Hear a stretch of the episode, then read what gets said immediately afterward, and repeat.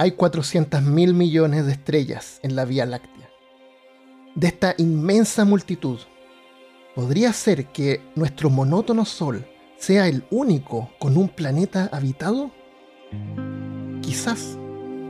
O por aquí por allá, esparcidos por el espacio.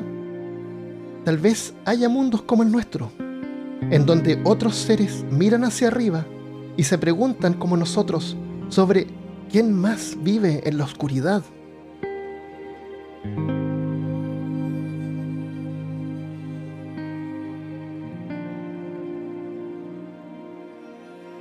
Si miramos el cielo nocturno, y tenemos la suerte de encontrar algún lugar sin la contaminación lumínica de las ciudades, veremos una concentración de estrellas que atraviesa el cielo.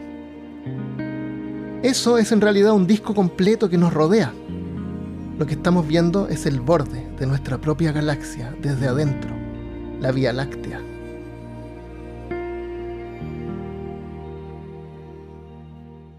La palabra galaxia deriva de la palabra griega gala, que significa leche. El mito griego cuenta cómo Heracles creó la Vía Láctea cuando era un bebé. Su padre, Zeus, quería a su hijo, que había nacido de la mujer mortal Alcmene. Zeus decidió dejar que el niño Heracles mamara de la leche de su divina esposa Hera mientras ella dormía, un acto que dotaría al bebé de cualidades divinas. Pero cuando Hera se despertó y se dio cuenta de que estaba amamantando un bebé que no era de ella, lo empujó y la leche que salía a borbotones por el cielo se convirtió en la Vía Láctea. Qué escena más hermosa de imaginar. Más que manchas de leche, cada punto que vemos en la Vía Láctea son estrellas. Astrónomos estiman que existen entre unas 100 a 400 mil millones de ellas, solo en nuestra galaxia. Girando en el espacio, en dirección a su galaxia hermana Andrómeda, la Vía Láctea tiene forma de disco, con un diámetro de 100.000 años luz y unos 1.000 años luz de grosor. Nuestro sistema solar gira alrededor de la galaxia en uno de sus brazos, que es hogar de muchas estrellas, junto con gas y polvo. El sistema solar viaja a través del espacio a unos 800.000 kilómetros por hora. Incluso a esa velocidad se necesitan unos 250 millones de años para, darle una sola vuelta completa a la Vía Láctea. La última vez que nuestro planeta, que tiene una edad de, 4, de 4.500 millones de años, estuvo en el mismo lugar, los continentes se encajaban de manera diferente. Los dinosaurios recién emergían, los mamíferos aún tenían que evolucionar. Y la extinción masiva más profunda en la historia del planeta, un evento llamado la Gran Mortandad, que terminó matando el 90% de la vida en la Tierra, estaba en progreso. Este es uno de los varios eventos que demuestran lo resiliente que es la vida. En la Tierra la vida ha cambiado de forma muchas veces, pero siempre ha logrado perdurar por al menos 3.700 millones de años. Con otras 100.000 millones de estrellas, al menos, y muchas con sus propios planetas, es más probable que exista vida en otro planeta a quien no. Y si la inteligencia es producto de la evolución natural, no es tan absurdo preguntarse si podrían existir seres inteligentes en otros planetas. 60 años atrás, esta misma pregunta fue planteada en una modesta reunión donde menos de una docena se reunieron en Greenbank, West Virginia. La reunión era la primera sobre el tema de búsqueda de inteligencia extraterrestre, lo que daría paso luego al Instituto SETI. Para esta ocasión, en 1961, el astrónomo Frank Drake preparó una fórmula una ecuación que se convertiría en la segunda ecuación más famosa del mundo, después de la de Einstein. La energía es igual a la masa por la velocidad de la luz al cuadrado.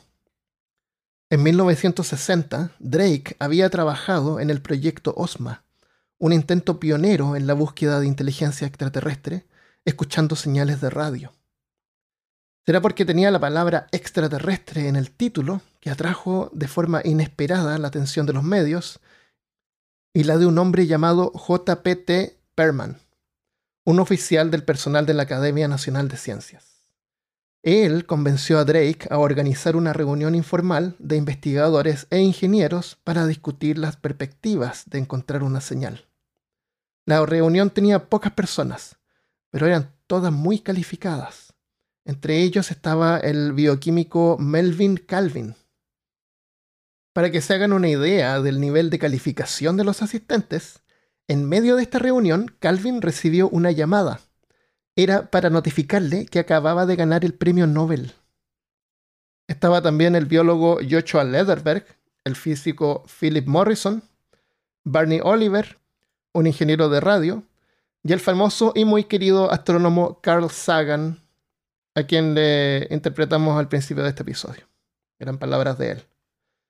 Mientras planeaba el evento, Drake decidió organizar la discusión en torno a una fórmula simple que inventó. Su ecuación se compone de siete factores que cuando se multiplican entre sí estiman un número.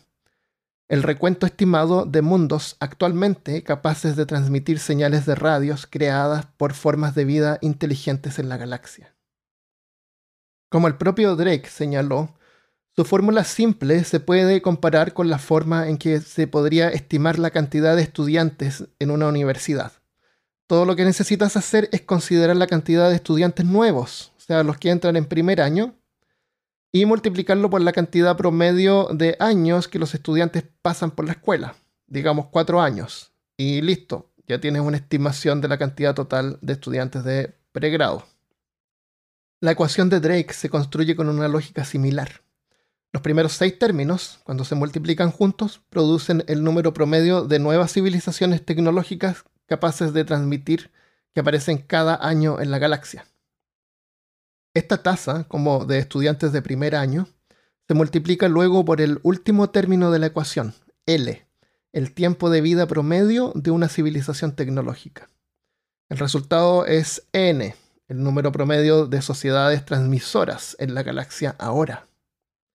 Claramente, si este número es muy pequeño, entonces las posibilidades de que SETI detecte una señal también son pequeñas. Por el contrario, un gran valor de n sería un incentivo para presionar la búsqueda. En el momento de la reunión, prácticamente ninguno de los siete factores de la ecuación se conocían, excepto por el primero, la tasa de producción de estrellas nuevas. Y aún hoy en día hay información que no tenemos. Pero igual a estos expertos durante la primera reunión de SETI, con información un poco más moderna, tal vez podemos hacer una estimación. Para que emerja vida en un planeta hay cosas básicas que deben ocurrir. Por ejemplo, es necesaria una fuente de energía, como un sol, y un planeta donde puedan poner sus cosas.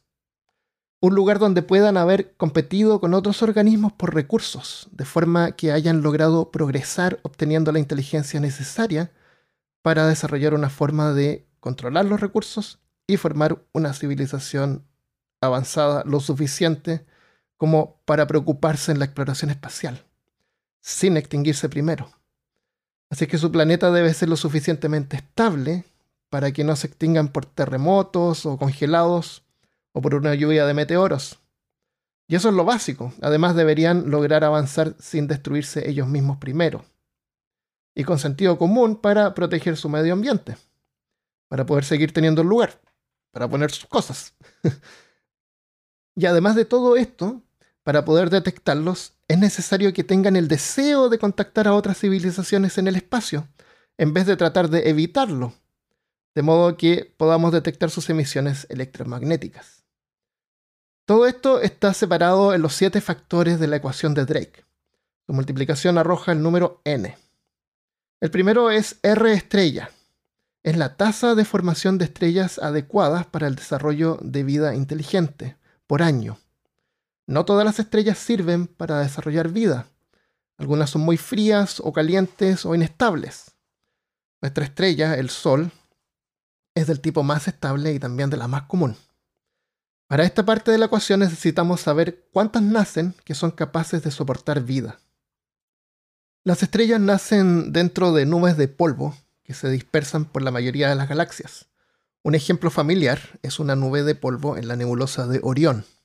La turbulencia en lo profundo de estas nubes da lugar a nudos con suficiente masa para que el gas y el polvo puedan comenzar a colapsar bajo su propia atracción gravitacional y formar estrellas. La siguiente variable es FP, la fracción de esas estrellas nuevas con planetas que podrían soportar vida. La siguiente es NE, el número de estos planetas con configuración adecuada para la vida, como una atmósfera o campo magnético. Si están cubiertos por lava o no tienen atmósfera o agua, es difícil que la vida, como la conocemos, se pueda desarrollar ahí. Estamos viendo todo esto de un punto de vista antropocéntrico, porque la única vida que conocemos en realidad es la que existe acá en la Tierra, pero, eh, pero al menos una vida basada en algo parecido al ADN es difícil que se pueda generar si es que están en un lugar donde no hay campo magnético y son constantemente bombardeados por, eh, radiación. Em, bueno, FL es la fracción de estos planetas que pueden sostener vida realmente tienen vida. Luego FI es la fracción de esos planetas donde la vida se volvió inteligente. Pues tenemos FC, que es la fracción de veces en que la vida ha avanzado tecnológicamente lo suficiente para enviar señales de su existencia. Porque aquí plantas o microorganismos o dinosaurios no sirven. Y al final está L, la cantidad de tiempo en que una civilización existe en promedio.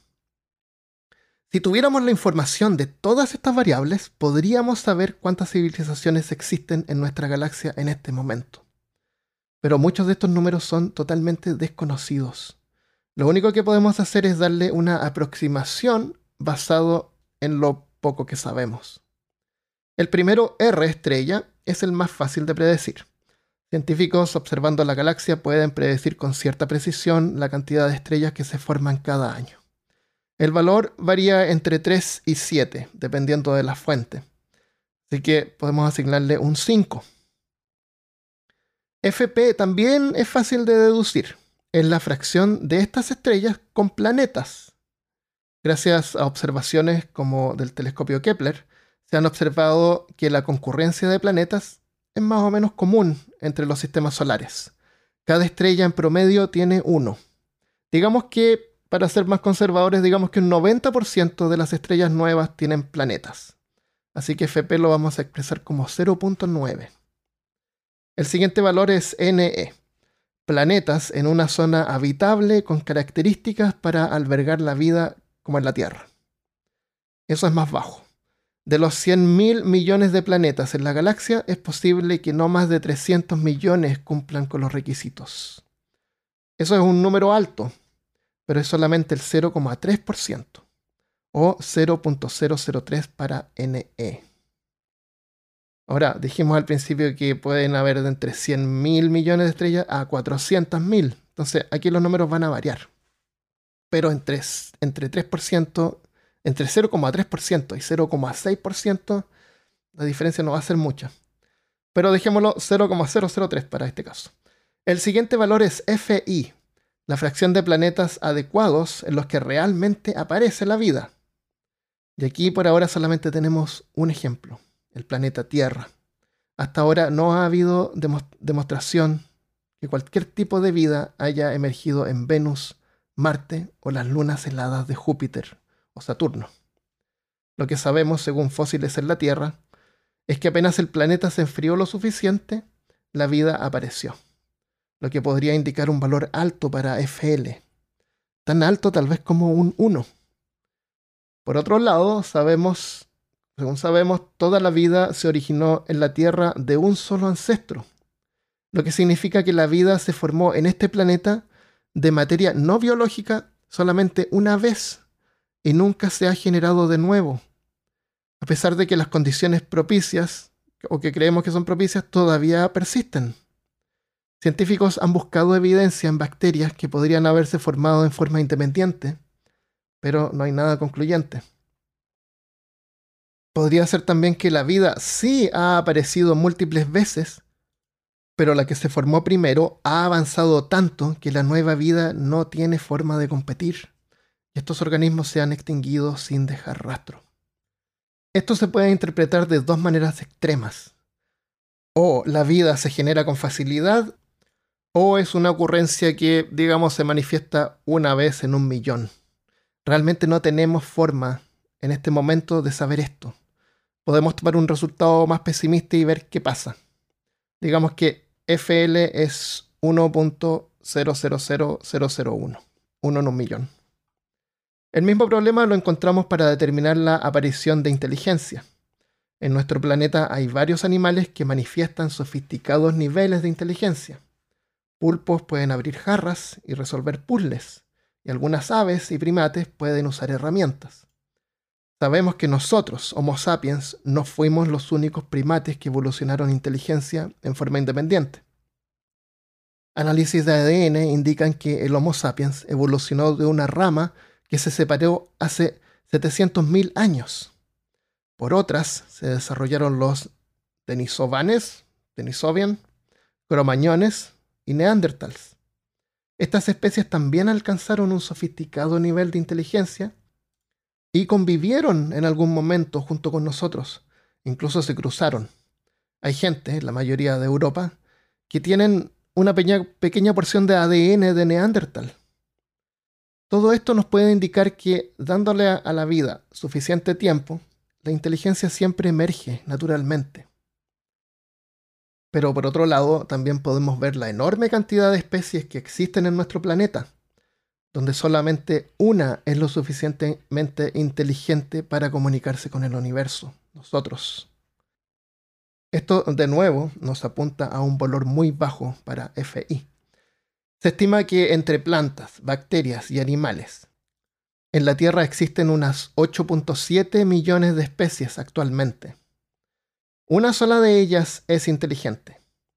Eso significa que un 0,000 0,0115% de las especies en la Tierra es inteligente. Pero para la ecuación necesitamos saber no la fracción de especies de cada planeta, sino que la fracción de planetas portadores de vidas en, en los que emergió vida inteligente. No tenemos esa información, así que de nuevo le podemos dar el valor de 1 en un millón y asignarle a FI 0.000 001. Considerando que luego que emerge la inteligencia es más probable que esa especie se desarrolle lo suficiente como para poder emitir señales electromagnéticas que podríamos detectar, la siguiente variable podría ser un poco más alta. Incluso nosotros mismos, sin siquiera tener la intención de producir una señal que otros puedan detectar, gracias a la industria, la tecnología y el transporte, alteramos la composición química de la atmósfera con altas concentraciones de CO2, que una raza alienígena podría fácilmente identificar como evidencia de vida tecnológica. También transmitimos señales de radio al espacio. Si no es a propósito, también a través de tecnología de comunicaciones y satélites. Así es que para FC podríamos estimar un número alto pero conservador, como que un 50% de las civilizaciones que desarrollan inteligencia desarrollan también tecnología que produce señales detectables de su existencia. 0,5 en decimal para FC. Y finalmente llegamos a L. ¿Cuánto tiempo dura una civilización? Siendo que la única verificación de la existencia de una civilización es la nuestra, y por suerte aún no se ha terminado, no podemos saber cuánto va a durar.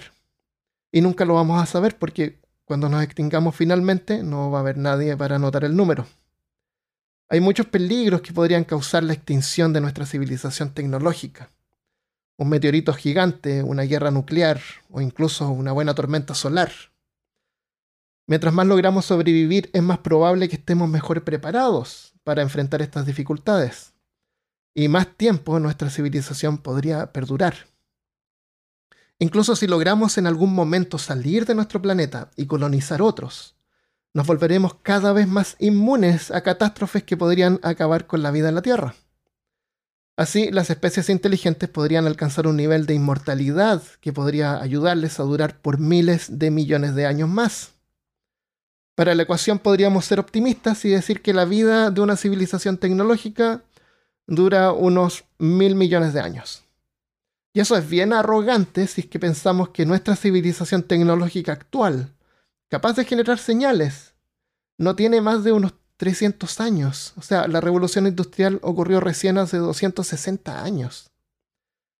Entonces para L asignémosle el valor de un millón. Ya que nos gustan los millones. Basado en estas suposiciones, el resultado de la ecuación de Drake es 1.35. Entre 400 mil millones de estrellas hay una, nosotros.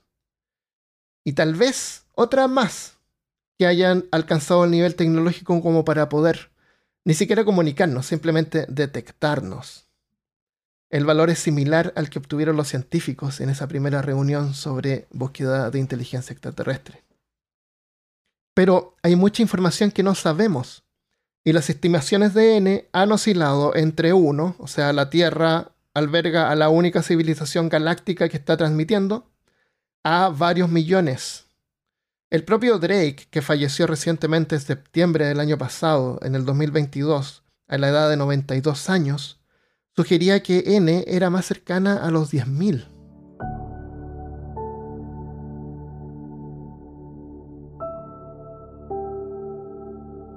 Han pasado 60 años desde que se concibió la ecuación de Drake, y desde entonces no hemos concretado más términos de la ecuación. Los únicos que se han podido afinar son los términos que dan los valores de nuevas estrellas con planetas, y en menor grado el número promedio de planetas por sistema solar adecuados para la vida compleja.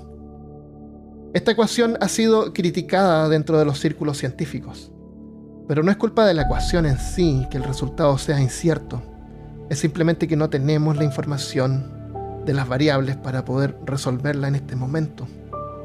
Muchas personas han sugerido enmiendas a la ecuación de Drake, agregando términos para dar cuenta de hechos que no parecen ser parte de la fórmula original, como la colonización de otros sistemas estelares por parte de sociedades más capaces o ambiciosas.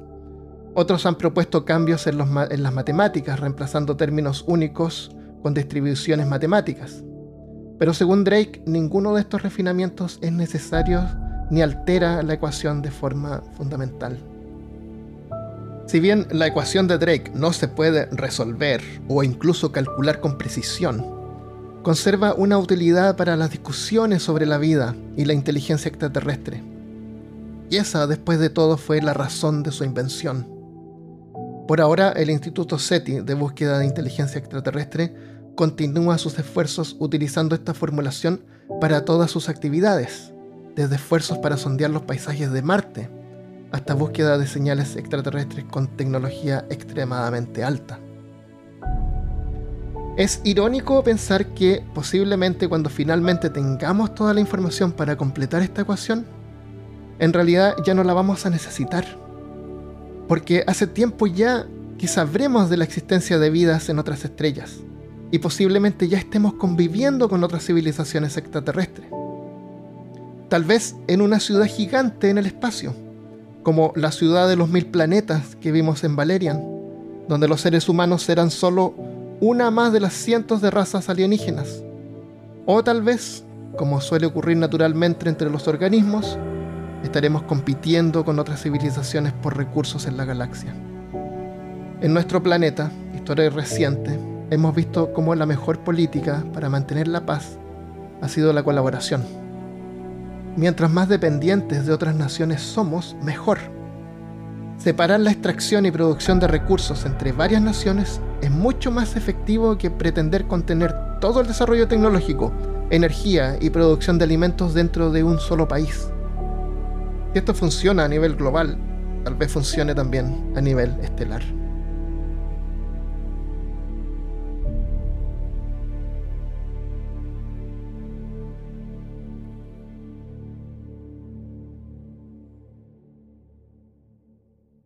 Eso es todo esta semana. Espero que hayas disfrutado de este episodio. Me encantaría saber eh, tus opiniones sobre este tema. Eh, les dejo la siguiente pregunta. ¿Cómo crees que cambiaría nuestra vida si supiéramos que existe otra civilización avanzada en nuestra galaxia? Pueden responder en Spotify o dejando un comentario en este episodio en peorcaso.com o nuestro canal de YouTube, eh, youtube.com slash peorcaso. En el episodio anterior pregunté si tú pudieras enviar un mensaje al espacio. ¿Qué mensaje enviarías y hacia dónde? Estas han sido algunas de las respuestas. Angélica Ponce dice, Auxilio, los humanos están acabando conmigo. ATT, planeta Tierra. ATT, atención. Derocas dice, da igual dónde. El mensaje sería, sáquenme de aquí. Adeji3 dice, enviaría el soundtrack del Señor de los Anillos, pero ¿y si llegara a un planeta donde todas las formas de vida son sordas? ¿Y si sus órganos no procesan el sonido como nosotros? Saludos desde CDMX, Ciudad de México. Esto, esto es súper cierto lo que dice Adeji3, porque todo esto que hemos visto es súper antropocéntrico, o sea, lo estamos viendo desde el punto de vista más humano es muy posible que vida pueda evolucionar de otra manera, a lo mejor bajo el agua, a lo mejor sus sentidos no son los mismos. Eh, acá mismo en la Tierra hay animales que tienen otros sentidos que nosotros no podemos comprender, como la ecolocalización. O hay colores que no podemos ver, no podemos ver el infrarrojo y el ultravioleta, que otros animales sí pueden verlos. Entonces imagínense un letrero gigante en el espacio escrito en, bueno, en ultravioleta, en tinta ultravioleta. Bueno, eso en realidad para nosotros también hay otra parte que eh, los telescopios, por ejemplo, ven, detectan eh, luz eh, infrarroja y ultravioleta, la necesitan detectar em, para poder calcular las distancias. Y, las imágenes que nosotros vemos que tomó el, el telescopio James Webb están procesadas, están interpretadas para que nosotros las podamos ver. Entonces, no es tan loco pensar de que no importa de qué manera otros seres evolucionaron en otros planetas, alcanzan un nivel tecnológico eh, avanzado, digamos, se van a dar cuenta que el espectro electromagnético es algo que existe. Eso es física común en todos los planetas y en todas partes, o sea, da lo mismo. Nos podrían detectar igual. David Castiblanco Cantordis, este es el mensaje que le enviaría. Estando al borde de la destrucción, intentamos salvarnos. Que nunca falte la esperanza. Fuimos miles. No, se no nos culpen. Salven la vida, salven su hogar. No cometan nuestro error. Mensaje para una futura tierra. Oh, y en WhatsApp, Ale Valdés también envió un mensaje. Dice: Enviaría buenos recuerdos de la humanidad, como personas en un concierto, una familia disfrutando un momento alegre, sonidos que expresan la diversidad de la vida en este planeta, pero también enviaría evidencia de los errores de la humanidad, las guerras, la pobreza, el hambre. Ya que no sabemos cuándo vayan a encontrar este mensaje, posiblemente nosotros ya no existamos. Este mensaje servirá a otra especie inteligente para no seguir el camino que creo que nos está llevando a la autodestrucción. Muy buen mensaje, Ale, gracias.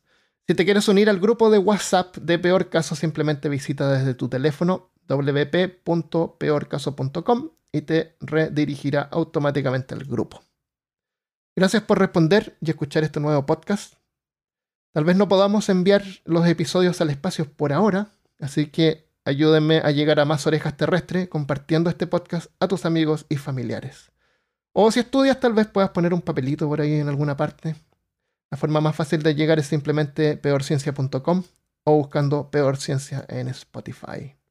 Eso es todo por ahora. Desde esta estrella al borde de la galaxia se despide Armando Loyola. Nos vemos la próxima vez. Adiós.